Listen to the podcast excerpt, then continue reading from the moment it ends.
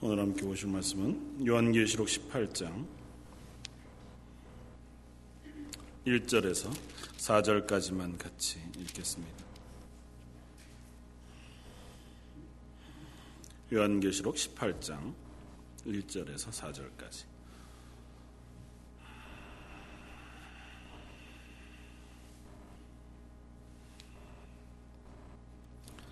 저였으면 우리 한 목소리 같이 한번 천천히 읽겠습니다. 이 일 후에 다른 천사가 하늘에서 내려오는 것을 보니 큰 권세를 가졌는데 그의 영광으로 땅이 환하여지더라. 힘찬 음성으로 외쳐 이르되 무너졌도다 무너졌도다 큰 성 바벨론이여 귀신의 초소와 각종 더러운 영이 모이는 곳과 각종 더럽고 가증한 새들이 모이는 곳이 되었도다. 그 맹의 진노의 포도주로 말미암아 만국이 무너졌으며 또 땅의 왕들이 그와 더불어 음행하였으며 땅의 상인들도 그 사치의 세력으로 치부하였도다 하더라. 또 내가 들으니 하늘로부터 다른 음성이 나서 이르되 내 백성아 거기서 나와 그의 죄에 참여하지 말고 그가 받을 재앙들을 받지 말라. 아멘. 어, 지난주에도 18장 어, 말씀을 같이 나누었습니다. 17장에 있는 큰 음녀에 내리는 심판의 말씀과 18장에 어, 나오는 큰 성 바벨론을 향한 하나님의 심판의 말씀은 같은 말씀으로 어, 전해지는 것이고 또 그 말씀 속에서 우리가 이 세상의 권세 잡고 있는 어쩌면 이 세상의 어, 기준을 따라서 하나님 없이 살아가는 이 세상이 결국은 하나님의 손 아래서 심판받게 되어질 유한한 것인 것을 우리가 확인하였습니다. 오늘도 한 번 더 18장의 말씀들을 살펴보면서 어, 은혜를 나누기를 원합니다. 어, 이두 절의 말씀을 함께 우리가 주목해 바라보기를 원합니다. 18장 1절에서 큰 천사가 내려와 이제 어, 이 땅을 향하여 외치는 그 선포의 소리. 그것이 무엇이었냐 하면 2절에 무너졌도다 무너졌도다 큰 성 바벨론이요. 어, 심판의 메시지를 그냥 단호하게 한마디로 정리하면 아, 이제 그 성이 무너졌다고 선언하는 것입니다. 그리고 또 다른 한 음성은 뭐냐 하면 4절에 내 백성아 거기서 나와 그의 죄에 참여하지 말고 그가 받을 재앙들을 받지 말아라.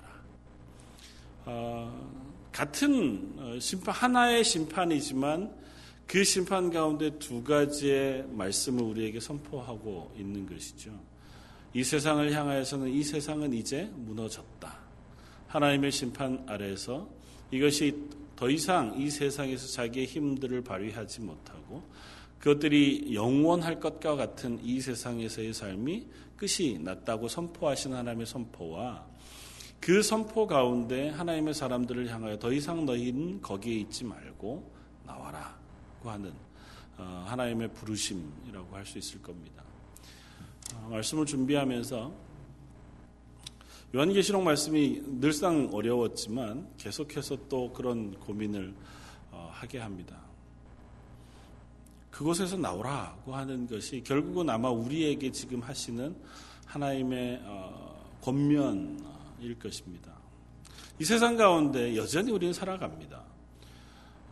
어쩌면 큰 성 바벨론으로 표현되어져 있는 이 세상의 세력, 어, 하나님을 대적하고 또 하나님 없이 살아가려고 하는 그야말로 하나님 없는 이 세상의 모든 가치관들이 녹여져 있는 땅 가운데 우리는 여전히 살아가고 있습니다.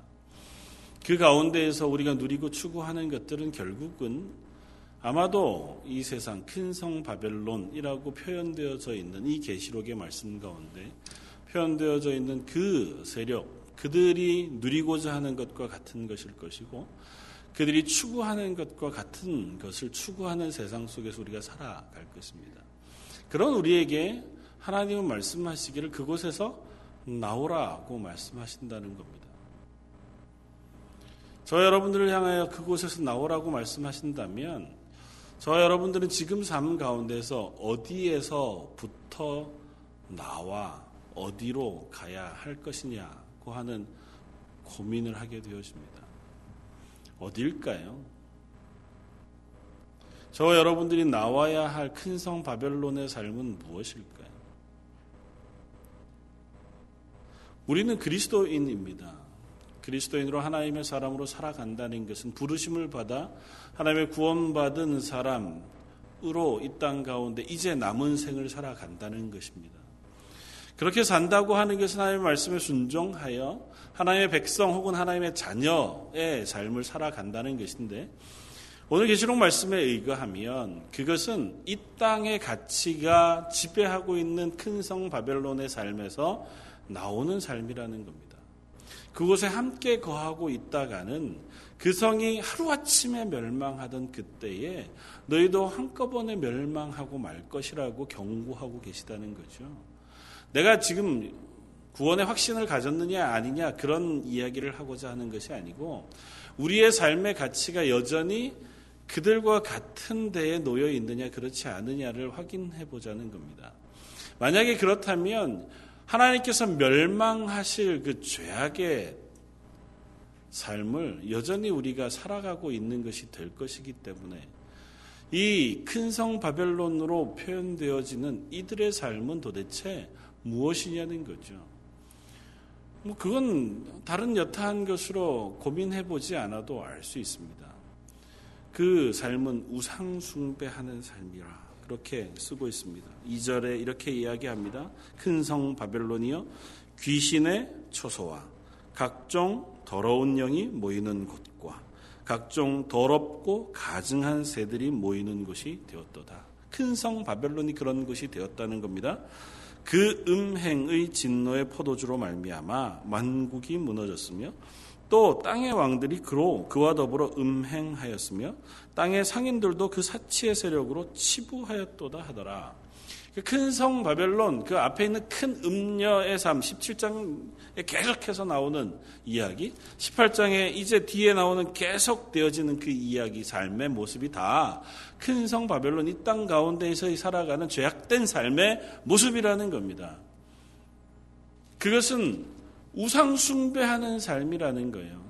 이 계시록의 말씀을 우리가 계속 살펴보면서 우상 숭배란 다른 것이 아니라 나의 이익을 위하여 무엇인가를 가져와 하나님 대신에 섬기는 것을 우상 숭배라고 얘기했잖아요. 그러니까 내가 이득을 얻기 위하여 무엇인가를 내가 추구하는 것, 그것을 경배하는 것, 의지하는 것이 우상숭배라고요. 그러니까 그것의 결국은 중심은 뭐냐면 납니다. 나의 부요함, 내 탐욕, 내 욕심, 내 정욕, 이 땅 가운데서 내가 누리는 물질의 부요함, 내가 먹고 마시는 것의 즐거움, 내가 이 땅 가운데 누리는 쾌락 혹은 편안함, 안락함. 이것을 위하여서라면 내가 무엇이든 하겠다고 하는 것이 우상숭배고 그것이 이 큰 성 바벨론의 가치관입니다. 그리고 그것 때문에 이 큰 성은 큰 성이 되었습니다. 역사상 바벨론이라고 하는 나라가 그래 그러했고 그 바벨론이라는 나라로 대표되어져 오는 지난주에 우리가 살펴보았던 뭐 로마나 혹은 그 외의 수많은 역사상 존재하는 수많은 국가들이나 세력들 혹은 이 땅 가운데 여전히 존재하고 있는 어떤 이 세상에 어, 힘 있는 세력들 그거 다 마찬가지죠. 자기의 이익을 위해서 자기의 이익을 극대화하기 위하여 수단과 방법을 가리지 않는 것입니다. 물론 그 가운데 규칙도 있고 도덕도 있고 양심도 있죠. 그럼에도 불구하고 결국은 그 중심에는 나라는 것이 자리 잡고 있는 사람들 그것이 큰 성 바벨론의 삶입니다. 그리고 일면 그 삶은 한쪽 눈만 살짝 감고 나면 어, 세상 가운데 괜찮은 규칙과 정당한 싸움을 통해서 내가 누릴 만한 것들을 누리는 것과 같은 그러한 삶으로 포장되어집니다.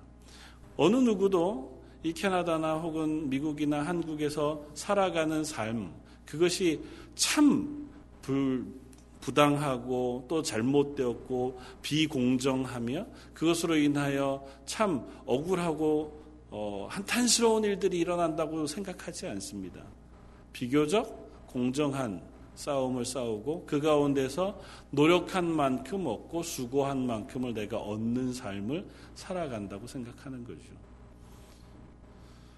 그런데 성경이 이야기하고 있는 바는 이 세상에 나를 위하여 살아가는 그 그렇게 생각하는 모든 삶을 포함한 그 삶들이 결국은 큰 성 바벨론의 삶이라고 이야기한다는 겁니다. 그럼 그곳에서 나와라. 뭐 세세한 거 따지기 전에 그냥 단도직입적으로 고민해 보자고요. 거기서 나와라 그러면 어떻게 해야 하냐는 겁니다. 우리 이 땅의 삶을 그만두고 중세시대 때처럼 수도원에 들어가서 그냥 하나님만 찬양하고 우리끼리 밥 깔아 먹으면서 예배하고 기도하고만 살 거냐? 그렇지 않단 말이죠. 여전히 우리는 이 사회 가운데로 보냄을 받았고 그 가운데 더불어 사는 하나님의 사람으로 보냄을 받아 살아가고 있는 사람들인데 그런 우리가 이 땅 가운데에서 그들의 가치관에 어, 동조하지 않고 그 가운데 함께 어울려 살지 않으면서 그리스도인으로 그곳에서 나오되 하나님의 복음의 그 놀라운 삶을 이 땅 가운데 살아내는 것이라고 하는 것은 도대체 무엇이냐고 하는 질문을 자꾸 하게 되어진다는 겁니다.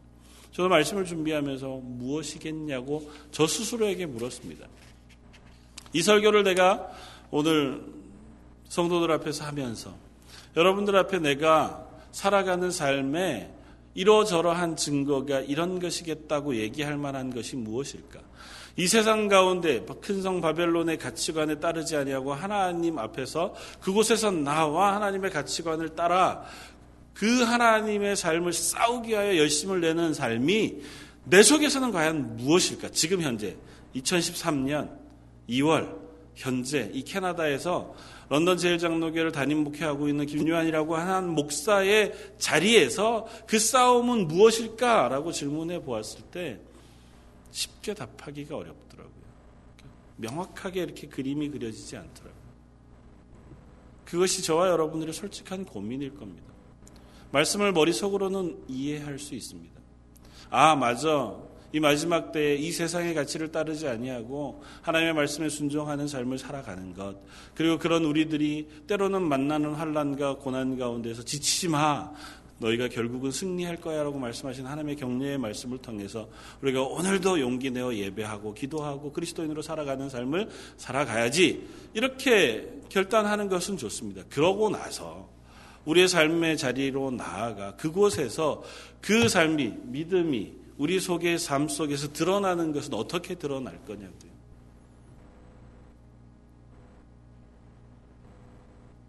이게 심각한 고민이 되어야 하리라고 생각합니다.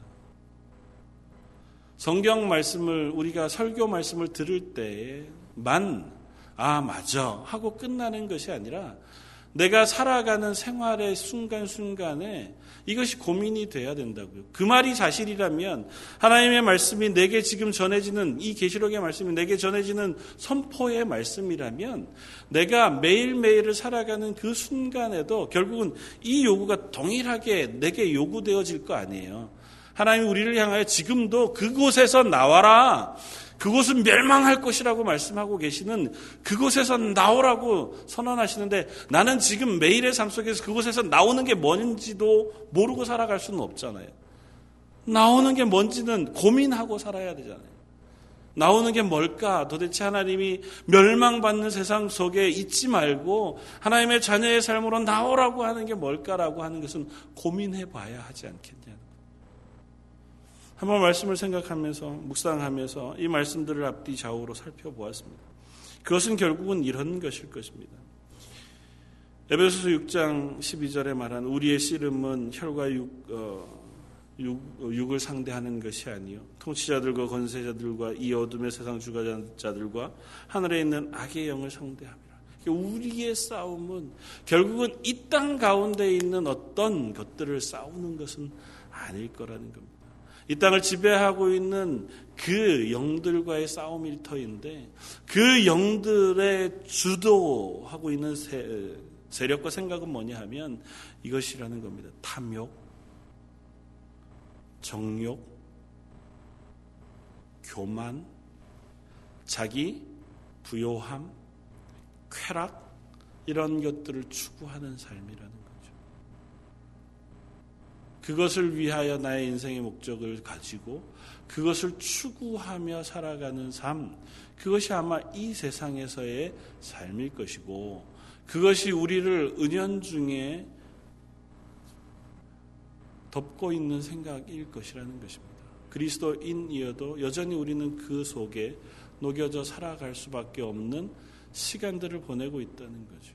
그건 이런 것입니다. 이런 것으로 이해해 볼 수 있습니다.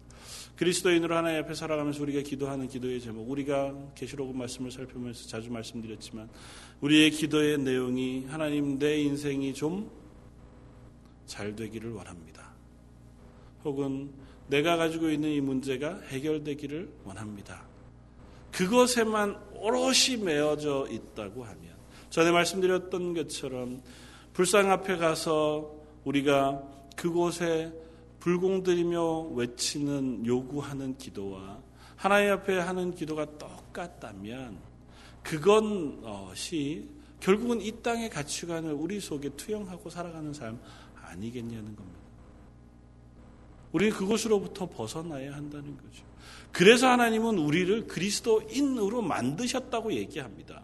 그래서 우리를 하나님은 우리가 그냥 이 땅에서 살아가는 동안 잠깐 변화되어서 구원받은 사람이라고 얘기하지 아니하고 새 사람이 되었다고 얘기한다고요.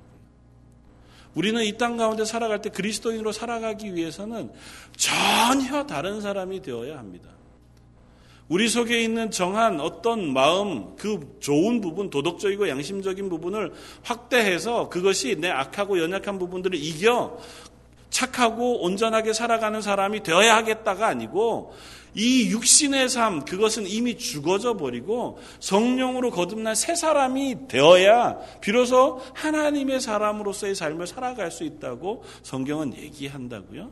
그러니까 우리가 그리스도인으로 살아가려고 한다면 이 세상에서 나와 하나님이 요구하시는 그리스도인의 삶을 살기 위해서는 먼저 내가 성령으로 거듭난 하나님의 뜻 앞에 순종하는 순복 하는 하나님의 사람이 되는 것이 필요하다는 것입니다. 그것이 아니고서는 우리가 그냥 우리의 생각으로 살아갈 수 있는 우리가 어, 느 만큼 수고하고 애써서 내가 스스로를 착하고 의롭게 살아가는 것 그것으로는 이 세상의 가치관을 벗어난 하나님의 사람으로서의 삶을 살아갈 수 없을 거라는 거죠.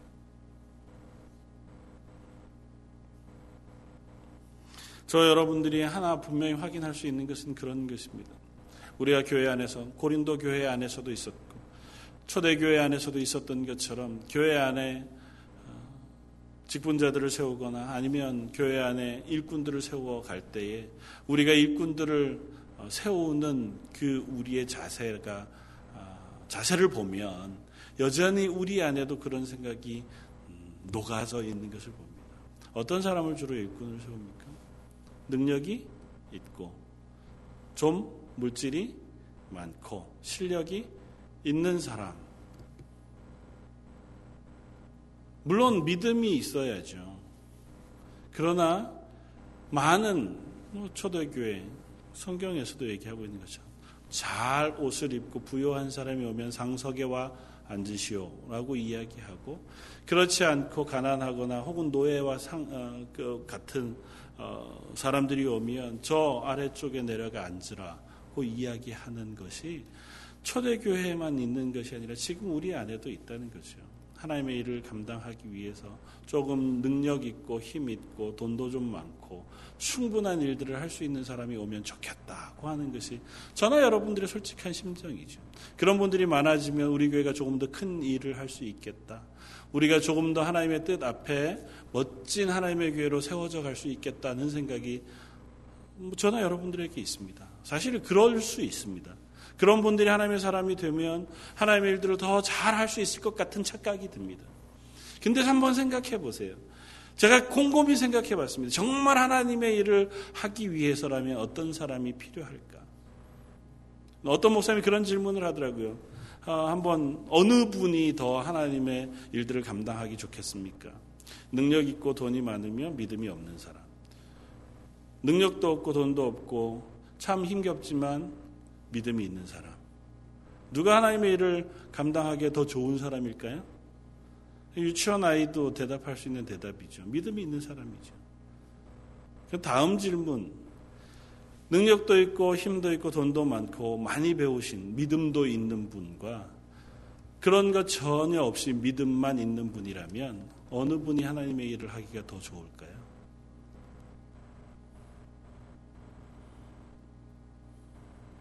도대체 저 목사가 무슨 얘기를 하나 싶으신가요? 누가 더 하나님의 일을 하기가 좋을까요? 하나님이 쓰시기가 괜찮을까요? 하나님의 영광을 드러내기가 좋을까요? 우리의 생각은 이쪽이라고요. 돈 많고 능력 있고 힘 있는 사람이 예수 잘 믿으면 이야 이것으로 뭔가 큰 일이 일어나겠다 싶다고요. 그렇잖아요.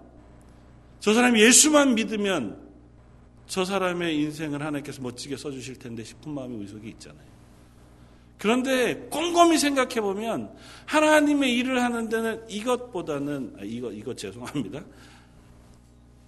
전혀 그런 것 없이 믿음만 가진 나약하고 연약한 사람이 훨씬 더 귀하게 쓰일 가능성이 높습니다. 왜 그럴까요? 하나님만 의지할 수밖에 없기 때문에. 하나님이 주시는 것만으로 하나님의 말씀에 오롯이 순종하며 그 일을 감당할 수밖에 없기 때문에. 하나님의 일은 그래서 그런 이들을 통해 일하게 하신다는 겁니다. 우리를 그 사람으로 만들어가 하나님의 일을 감당하게 하신다는 겁니다. 그런데 이 세상은 반대라고요. 돈 있고 능력 있고 자기의 무엇인가를 가진 사람들이 각광받는 세상으로 마련 만들어서 가고 그것을 우리도 추구하도록 만들어 놓은 것이 이 세상이라고요. 그래서 암암리의 그리스도인인 우리도 그것을 추구하며 살아가게 된다고요. 그것을 추구하는 동안 무엇을 망각하냐면 내가 하나님의 뜻에 순종하여 하나님의 나라를 소망하며 하나님의 말씀에 순종하는 사람으로 살아야겠다고 하는 것을 잠시 망각하게 되어진다고요. 그렇지 않나요? 저와 여러분들이 이 바벨론에서 떠나 하나님의 뜻 앞에 순종하는 사람이 되는 것은 어쩌면 이 바벨론이 가지고 있는 죄악으로부터만 떠나는 것이 아니라 그들이 가지고 있는 부요함과 넉넉함과 쾌락과 유흥과 좋은 지위, 좋은 자리들을 떠나야 비로소 하나님의 사람이 되어질 수 있는지 모릅니다. 그것을 누리고 있는 한은 우리의 관심과 우리의 생각이 그곳을 떠날 수 없기 때문에. 우리는 인간은 약하잖아요.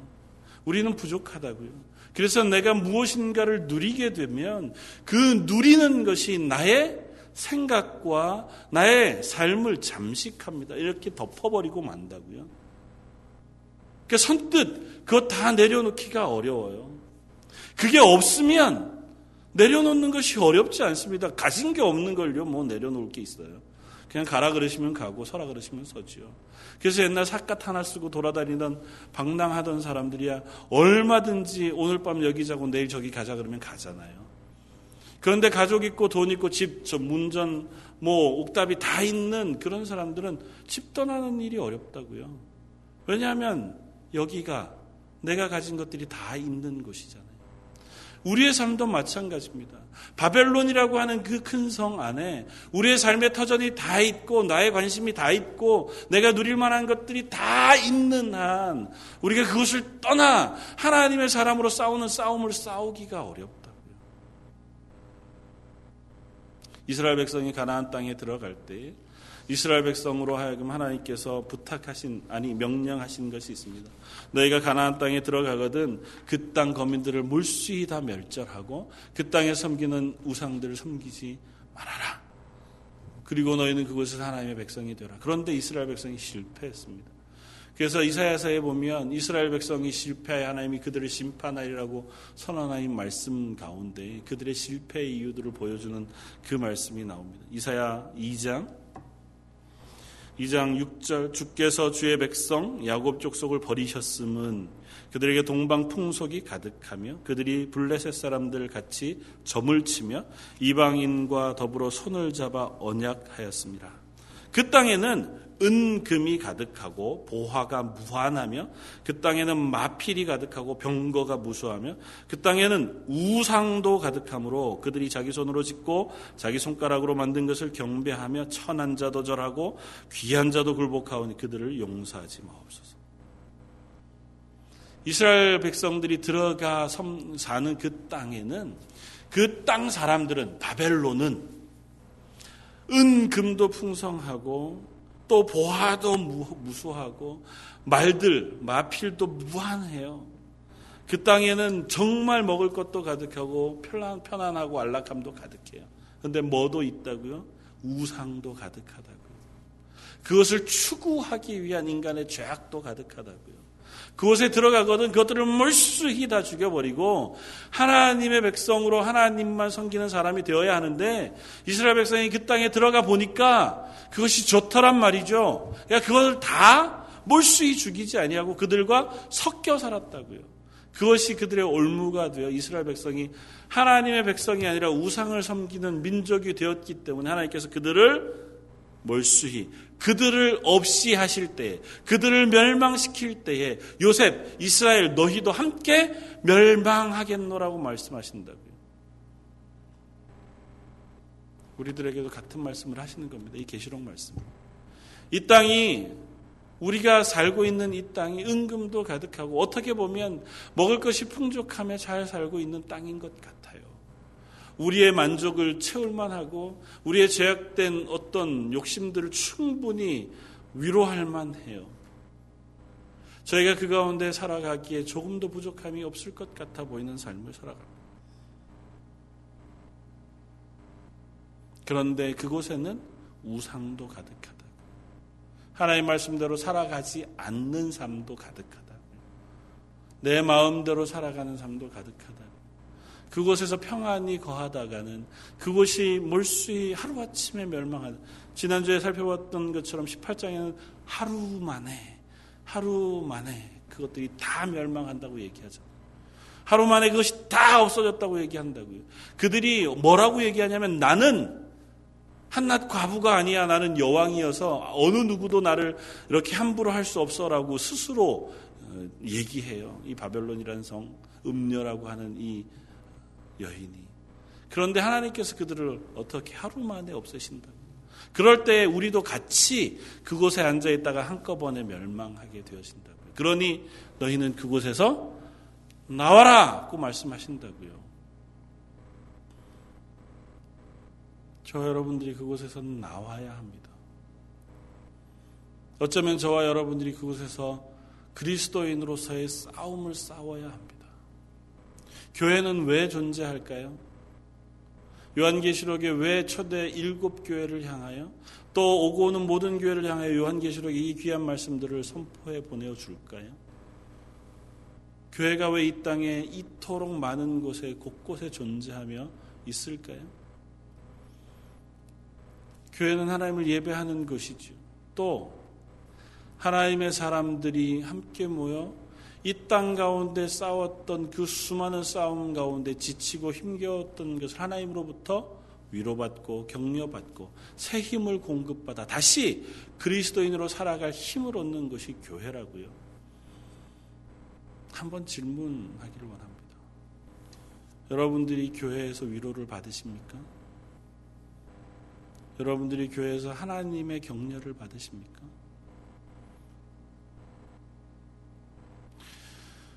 저와 여러분들이 저희 런던 제일 장로교회가 하나님의 위로, 하나님의 격려를 풍성히 전하는 교회이고 싶습니다. 그런데 한 가지 전제가 있습니다. 위로가 필요한 사람이어야 합니다. 싸우지 않은 사람이 와서 받을 위로가 뭐가 있겠습니까? 나아가서 그리스도인으로서의 경주를 하지 않은 사람이 무슨 격려가 필요하겠냐고요. 우리가 혹시 하나님에게 바라는 위로와 격려가 하나님의 사람으로 이 땅 가운데 그리스도인다운 싸움을 경주하느라고 우리가 힘겹고 애타며 그것으로 인하여 지쳐 하나님의 도우심을 구하는 것이 아니라 이 세상의 바벨론의 삶을 살아가느라고 그곳에서 더 많은 것을 얻기 위하여 지치고 힘겨운 것이라면 그것을 위하여 위로하고 격려하는 위로와 격려는 교회 가운데 하나님이 주시는 것으로는 없습니다.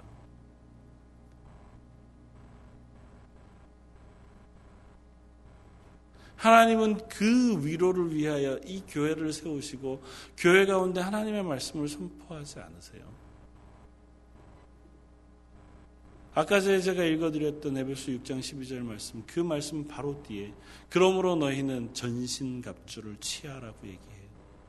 이 세상 가운데 영적인 싸움을 싸우는 너희 교회들아, 너희가 그 싸움을 싸우기 위하여 전신갑주를 취하라고 얘기한다고요. 그런데 우리는 전신갑주가 전혀 필요하지 않은 삶을 산다면 그냥 나가서 살아가는 것이 이 세상의 바벨론의 삶에 조금도 불편하지 아니하고 그것에 우리가 동조하여 유익을 구하고 그 가운데 평안을 누리는 삶을 살아간다면 그리고 교회에 와서 우리가 무엇을 구하겠냐고요. 제가 오늘 말씀을 생각하면서 아, 이 말씀을 어떻게 전해야 하나 하는 생각을 했습니다. 저한테도 솔직한 질문을 저한테 했을 때에도 저한테도 사실은 대답이 없어요. 도대체 나는 뭘까? 하나님 앞에서 지금 이 지금 이 시간 목시다로 어떤 싸움을 싸우고 있나 물어보면 내가 교회에 와서 이 말씀을 선포할 자격이 있나? 차라리 이 말씀 말고 그냥 다른 말씀을 전하는 것이 훨씬 더 낫지 않을까? 오늘 말씀을 준비하다가 나와서 기도하면서 하나님 이 말씀 못 전하겠습니다 싶은 마음이 들었어요. 어떻게 해야 합니까? 솔직한 마음으로 이 말씀을 전하는 것이 제게 너무너무 어렵습니다. 뭐 전할 마음, 말, 말씀, 말씀도 잘 없고. 뭐 전해도 어쩌면 저나 여러분들이나 그냥 아 맞아 계시록 말씀은 그런 거야 그리고 덮고 지나갈 가능성이 더 많은 말씀인데 하나님의 말씀이 살아 운동력이 있으시다면 이 말씀이 제게 지금 이렇게 어렵게 묵상되어지는 것 역시 하나님의 마음일 것이고 그것이 여러분들에게 선포되어진다면 여러분들에게도 동일한 마음이 아마 전달되어질 텐데 이 말씀을 어떻게 나누어야 하나 고민이 많이 들었습니다. 기도하면서 그래도 하나님의 말씀이니 선포하고 또 함께 고민하며 나아가야겠다는 생각을 하면서 전합니다. 저 여러분들을 싸워야 할 사람들입니다. 이 땅 가운데 그리스도인의 삶을 경주해야 할 사람들입니다. 그 싸움을 싸우기 위하여 우리는 거룩을 만들어 가야 하는 사람들입니다. 우리를 하여금 이 세상 가운데 살아갈 때 흠도 없고 점도 없는 사람 만드시겠다고 하나님 말씀하고 계시다고요. 우리로 하여금 흠도 없고 점도 없는 사람을 만드시기 위하여 우리를 하나님의 새 사람으로 바꾸시기를 원하신다고요. 아니 이미 우리를 하나님의 새 사람으로 만드셨다고 얘기합니다. 우리의 옛사람은 이미 벗어버렸고 새 사람을 덧입어 성령으로 거듭난 새 사람이 되었다고 선포하신다고요. 그러니 그 새 사람의 삶을 살아가고 그 새 사람의 싸움을 우리더러 싸우라고 얘기하신다고요. 그 싸움을 우리가 이제는 싸워야 하지 않겠냐고요. 이 땅에 살아가면서 우리의 삶 가운데 조금만 부분에서만큼 혹은 내 삶의 작은 영역에서만큼 내가 그리스도인의 싸움을 싸워야 하지 않겠습니까? 언제까지 우리가 내 일상의 삶에 지쳐하고 이 세상이 살아가는 내 호구지책, 먹고 사는 문제가 우리 인생의 유일한 목적 혹은 문제가 되어서 그것 때문에 시간과 애를 쓰고 그것 때문에 힘겨운 시간을 삶을 다 살아내는 것만으로 끝내지는 말아야 하지 않겠습니까? 물론 그것도 우리에게 너무너무 중요하죠. 또 그건 우리가 이 땅에 살아가는 동안 필연적으로 우리가 짊어져야 할 짐이기도 합니다. 우리가 죄인인 이상 이 땅 가운데 어쩔 수 없이 짊어져야 할 짐이기도 합니다. 그러나 그 다음 삶, 그 다음 경주. 하나님께서 우리에게 그것들을 요구하신다고. 그리스도인으로 이 땅 가운데 어떤 싸움을 싸우고 있느냐고 물으신다고. 이 세상 가운데 예수 그리스도의 교회로 너희가 하나님이 살아계시다는 것들을 드러내는 삶 혹은 그것들을 확인하는 삶을 이 땅 가운데 어떻게 살고 있냐고 묻는다고요. 최소한 이 세상이 추구하는 것처럼 내 안일과 내 부요함과 내 쾌락과 내 욕심을 채우기 위하여 경주하는 것이 아니라 하나님이 내게 부탁하신 이 세상을 위하여 기도하는 삶, 이 세상에 나그네 된 자 혹은 과부와 고아들을 위하여 내가 사랑을 베푸는 삶, 내가 그들을 위하여 구제하고 그들을 돕는 삶, 내 이웃과 형제를 사랑하는 삶, 내 주변에 하나님 알지 못하는 이들을 위하여 복음을 전하는 삶, 그들 앞에 내가 그리 스도인으로 살아가는 흠도 없고 점도 없는 거룩한 사람으로 서기 위하여 애쓰는 삶, 그것들을 우리가 살아내야 한다고 말씀하고 있다는 거예요. 이 세상은 우리가 그러지 않아도, 아니, 그렇게 애써도 우리를 향하여 여전히 어쩌면 조롱할 겁니다. 베드로후서 3장 3절 먼저 이것을 알지니 말세에 조롱하는 자들이 와서 자기의 정욕을 따라 행하며 조롱하며 이르시되 주께서 강림하신다는 약속이 어디 있느냐 조상들이 잔 후로부터 만물이 처음 창조될 때와 같이 그냥 있다. 이 마지막 때의 세상 사람들은 우리 교회를 향하여 그렇게 얘기할 거라는 겁니다. 하나님이 곧 오시겠다고 하시더니 이 세상이 말세가 되어져 간다고 하더니 야 천지가 창조된 이후로부터 지금까지 하나도 변화가 없다. 니네가 하는 얘기 뭔, 뭔 의미가 있냐. 니네 뜬구름 잡는 얘기 하지 말라고 조롱할 거라고요. 우리가 열심히 살아도 그렇게 할 거라고요. 그런 가운데 너희가 하나님의 약속을 믿고 하나님의 약속을 믿는 모습으로 살아 갈 것이냐고 묻는다고.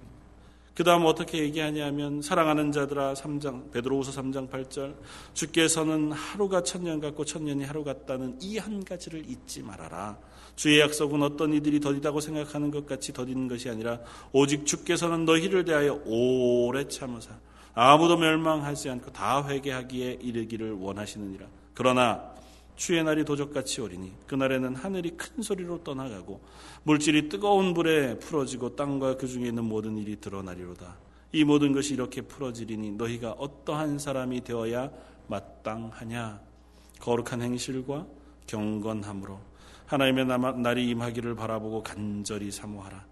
그날에 하늘이 불이 타서 풀어지고 물질이 뜨거운 불에 녹아지려니와 우리는 그의 약속대로 의가 있는 것인 새하늘과 새 땅을 바라보도다. 그러므로 사랑하는 자들아 너희가 이것을 바라보나니 주 앞에서 점도 없고 흠도 없이 평강 가운데서 나타나기를 힘쓰라. 마지막 때를 향하여 사도 베드로가 편지하는 그 편지의 결론은 이것입니다.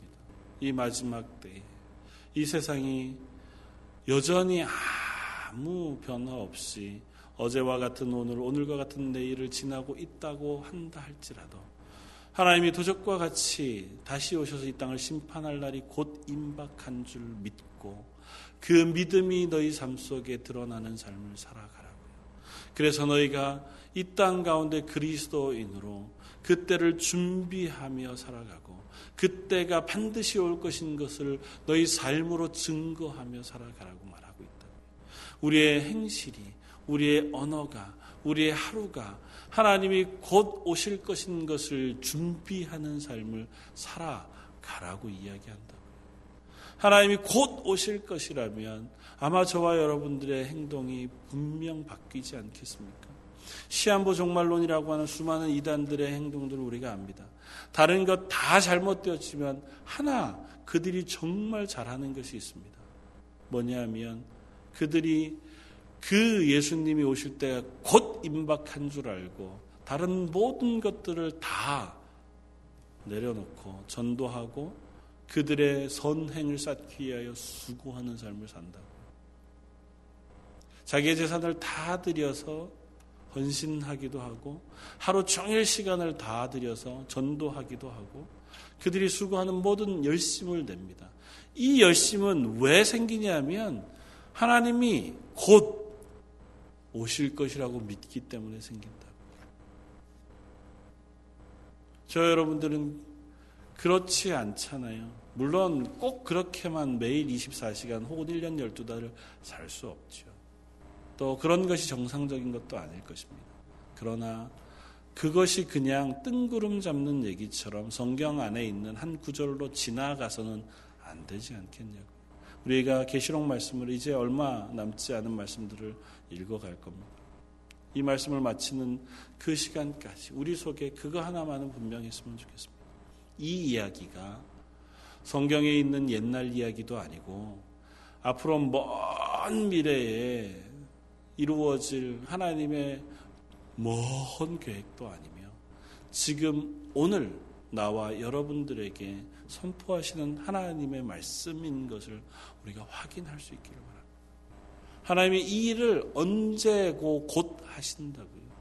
이미 이 땅 가운데 이루어지고 있고 이 땅 가운데 그 심판이 쏟아지고 있다고 하는 사실을 우리가 우리 마음 속에 경성함으로 받아들일 수 있기를 바랍니다. 그래서 저희가 저희 런던 제일장로교회가 저와 여러분들의 삶이 이 땅 가운데에서 그 삶을 경주해내고 싸워 나가는 삶이기를 바라고 그 싸움으로 일주일을 열심히 살다가 아니면 3일을 열심히 살다가 그 싸움으로 인하여 지친 마음을 품고 함께 나와 기도함으로 격려를 받고 찬양함으로 용기를 얻고 말씀으로 도전을 받아 다시 성령의 충만함을 입어 다시 나아가 싸울 힘을 얻는 우리 런던 제일 장로 교회 예배가 되길 바랍니다. 이 예배가 그렇게 하나님의 은혜가 충만해지길 원합니다. 저와 함께 나누는 이 말씀과 기도가 그렇게 하나님의 은혜가 충만해져서 아, 쓸 때가 있어야 하나님이 채우실 거 아니에요. 이것을 소진할 때가 있어요. 우리가 그것을 위하여 애타게 사모해야 그것이 내게 너무너무 필요해 하나님 앞에 간절히 구해야 그래야 하나님 우리에게 그것들을 허락해 주실 것 아닙니까? 쓸데도 없는데 넉넉히 채워놓아 봐야 뭐 하겠냐고요. 오늘 새벽 10편 6편 말씀이 그 말씀이 있습니다. 우리가 죽고 나면 하나님 하나님 앞에 우리가 감사할 일이 있겠습니까? 죽고 나면 죽은 우리의 육체가 영혼이 하나님께 어떻게 감사하겠습니까? 제가 살아 있을 때 하나님 제 기도를 들어 주십시오. 제가 곤란한 제 아픔과 제 죄악을 하나님 용서해 주시고 긍휼히 여겨 주십시오. 다윗이 그렇게 기도한다고요. 저와 여러분들이 아직 살아 있을 때, 아직 이 땅에서의 삶을 살아가고 있을 때, 하나님의 은혜를 사모하는 기도를, 하나님의 은혜를 사모하는 삶을 살아갈 수 있기를 바랍니다. 저 여러분들이 죽고 나면 더 이상은 기회가 없습니다. 물론 기회가 없는 게 아니라 이젠 하나님의 나라의 평안한 심을 누리겠죠. 더 이상은 우리가 이 땅에서의 싸움을 싸울 필요도 없습니다. 아직 우리가 이 땅에 살고 있기 때문에 하나님 맡겨 놓으신 싸움을 싸우는 것이고 그것이 우리의 특권이 되어집니다. 우리가 이 땅 가운데 그리스도인으로 싸우는 싸움을 싸울 때에 하나님 우리 가운데 성령의 역사를 부어 주시겠다고 약속하신다고요. 우리 10년 가운데 하나님의 은혜 충만한 것들을 오늘도 물 붓듯이 부어주시겠다고 약속하신다고요. 우리가 싸우지 않기 때문에 성령의 은혜를 경험하지 못하는 겁니다. 우리가 이 땅 가운데 그리스도인으로 살려고 애쓰지 않기 때문에 우리가 늘 영적으로 지쳐있고 늘 힘겨운 삶을 살아가는 거예요. 하루하루 그냥 내 삶을 살아내기에도 힘겨운 삶을 사는 이유는 내 삶의 목표가 내 하루를 살아내는 것이기 때문에 그래요. 그냥 오늘 하루를 먹고 살고 내 삶을 그냥 유지하는 것이 나의 유일한 인생의 목적지기 때문에 더 이상은 내가 생각해 본 적도 없고 더 이상은 바라지도 않기 때문에 그것을 위하여 기도하지도 않기 때문에 그래서 어쩌면 우리 속에 더 이상의 하나님의 은혜와 하나님의 능력이 부어지지 않는 것인지 모른다고요. 하나님의 은혜를 덧입기 위하여 하나님의 능력을 덧입기 위하여 하나님의 능력으로 우리가 이 땅 가운데 하나님의 사람을 살아가기 위하여 수고하고 애쓰며 그것을 위해 간구하고 기도할 때 하나님 왜 그것들을 안 주시겠냐고요. 내가 오늘이 아니라 이 세상 가운데 그리스도인으로 살아내기 위하여 하나님의 도우심이 필요합니다고 기도한다면 하나님이 왜 저와 여러분들에게 강력한 성령의 은혜를 체험치 못하게 하시겠냐고요. 하나님 왜 말씀하시지 아니하시고 왜 은사와 능력을 부으시지 않겠냐고요. 저와 여러분들에게 혹 간절함이 부족하기 때문은 아닙니다. 우리가 이 땅에 가진 것이 너무 아직은 많아서 하나님을 봉사할 때에도 내가 가진 것으로 봉사하고 내가 가진 물질로 하나님을 섬기고 선교사님들을 위하여 후원할 때도 내가 가진 물질 가운데 쓸만한 것들을 후원하는 것 그것으로 내 선교를 마감하기 때문에 더 이상 우리가 하나님의 능력을 체험하지 못하는 것은 아니냐고요. 내가 주변에 있는 또 다른 이들을 향하여 하나님의 복음을 전하고 사랑을 전할 때에 그냥 내가 할 수 있는 것만큼만 내가 내게 기회가 주어지는 그 순간만큼만 하기 때문에 어쩌면 더 이상은 우리가 체험하지 못하고 더 이상은 경험하지 못하는 삶을 살아가는 것은 아니냐고요. 하나님 내가 이 땅 가운데 죽기 전에 하나님의 일을 하고 싶습니다. 내가 이 땅 가운데 하나님의 능력으로 매일매일 유쾌하고 즐겁게 살고 싶습니다. 사도 베드로가 이야기하잖아요. 선포하잖아요. 너희 가운데 성령이 임하시면 너희가 유쾌하게 되는 날이 이를 것이라고요. 성령이 우리에게 임하시면 우리가 유쾌하게 되는 날이 임한다고요. 하나님의 능력을 덧입어서 그 일들을 감당하는 것이 얼마나 즐겁지 않겠습니까? 내가 가진 것은 아무도 없는데 하나님이 내게 능력을 주시고 은혜를 주셔서 오늘 하루가 기쁘고 즐거운 삶을 살아가고 그것을 하나님의 일을 감당할 수 있게 되어지면 그것이 얼마나 큰 즐거움이 되겠냐고. 저런 던 제일 장로교에 그런 경험이 올 한해 있기를 바랍니다. 내가 가진 것, 저와 여러분들이 가지고 있는 재능과 물질이 아니라 우리에게 없기 때문에 하나님의 도우심을 구하여 하나님의 능력으로 믿음으로 사는 삶의 증거들을 드러낼 수 있는 저와 여러분들이 되어지기를 주님의 이름으로 축원을 드립니다. 한번 기도하겠습니다. 감사 찬양을 받으시기 합당하신 주님 말씀을 전하면서도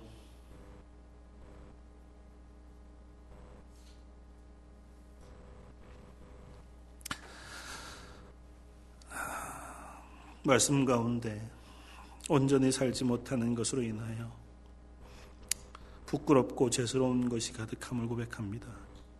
하나님, 저희들의 부족함을 용서하여 주옵소서. 그러나 저희들이 말씀을 듣고 그 말씀으로 인하여 다시 한번 용기를 내기를 원합니다. 하나님 이 땅에 저희를 교회로 부르시고 하나님의 사람으로 부르셨으니 이제 하나님의 사람으로 이 싸움, 이 교회로서의 싸움을 싸우기를 원합니다. 저에게 성령을 부어주시길 원합니다. 하나님 성령이 우리 가운데 일하게 되어지기를 원합니다. 성령의 은혜와 은사가 저희 런던 제일장로교에 속한 모든 성도들에게 쏟아부어지기를 원합니다. 저희로 감당할 수 없어서 그 성령으로 인하여 저희가 기뻐하고 그것으로 인하여 감사하며 그것으로 인하여 이 땅 가운데 하나님의 사람으로서 이 삶을 살아내며 싸워내는 저희 런던 제일 장로교회이기를 원합니다. 우리가 가진 것이 많거나 능력이 많아서 실력이 충만해서 하나님의 교회가 되는 것이 아니라 그것 아무것도 가진 것이 없어서 그래서 하나님께 기도하고 하나님의 도우심을 구함으로 하나님의 은혜 가운데 하나님의 교회가 되어져 가기를 원합니다. 저에게 그 은혜와 은사와 능력을 허락하여 주옵소서. 저희를 불쌍히 여겨 주옵소서. 저희를 긍휼히 여겨 주옵소서. 모든 말씀 예수님 이름으로 기도드립니다.